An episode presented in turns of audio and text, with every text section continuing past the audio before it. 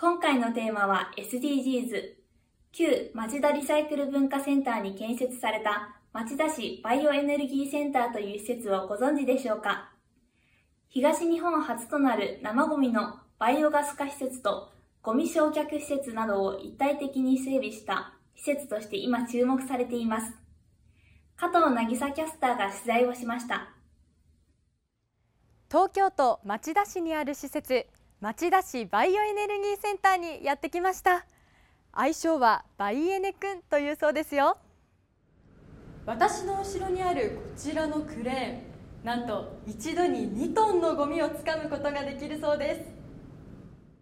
こちらの施設は一般の方でもゴミ処理の工程が見られる見学ルートもあるとのことで今回は施設担当者と一緒に見学ルートから巨大施設内を紹介します見てください。ガラス越しに大量のゴミが見えます。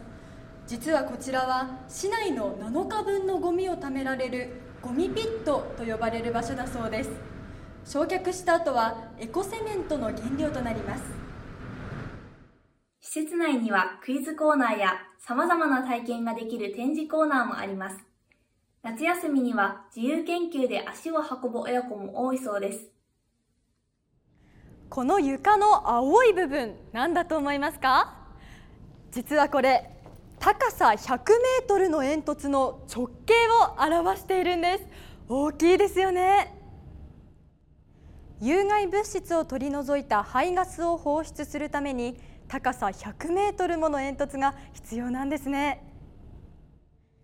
そしてこちらは施設の一番の特徴でもあるバイオガス化施設エリアです。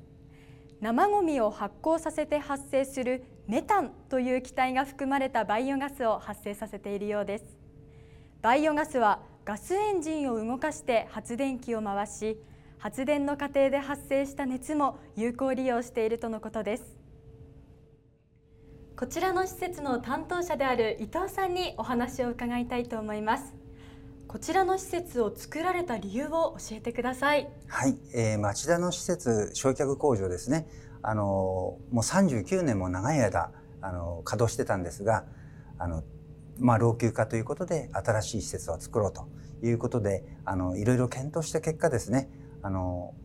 まあ、エコにつながるものそういうものも必要なんじゃないかということで市民の方からの意見もありまして、まあ、バイオガス化施設も取り入れたあの施設を作ったという形となります。はい最近伊藤さんが身近で気になるエコな話題はありますか？はいそれはですねこちらの建屋の2階部分にですねえー、リサイクルショップがありまして、まあ、リサイクルショップっていうか流通ショップですね。ありましてそれがですね、えー、マチエコというあの、はい、ショップがあるんですね。はい、ということで実際にリサイクルショップを訪れてみると。見てください。いろいろな再生家具などが展示されています。リサイクルショップマチエコでは家具などが格安で販売されているんですねもともとは粗大ゴミとして出されていたものから再生可能なものを修理して販売。1日に約6トンの粗大ゴミを回収し、その中から再生可能なものを選び、ショップ併設の修理スペースで手作業で修理を行っているんだそ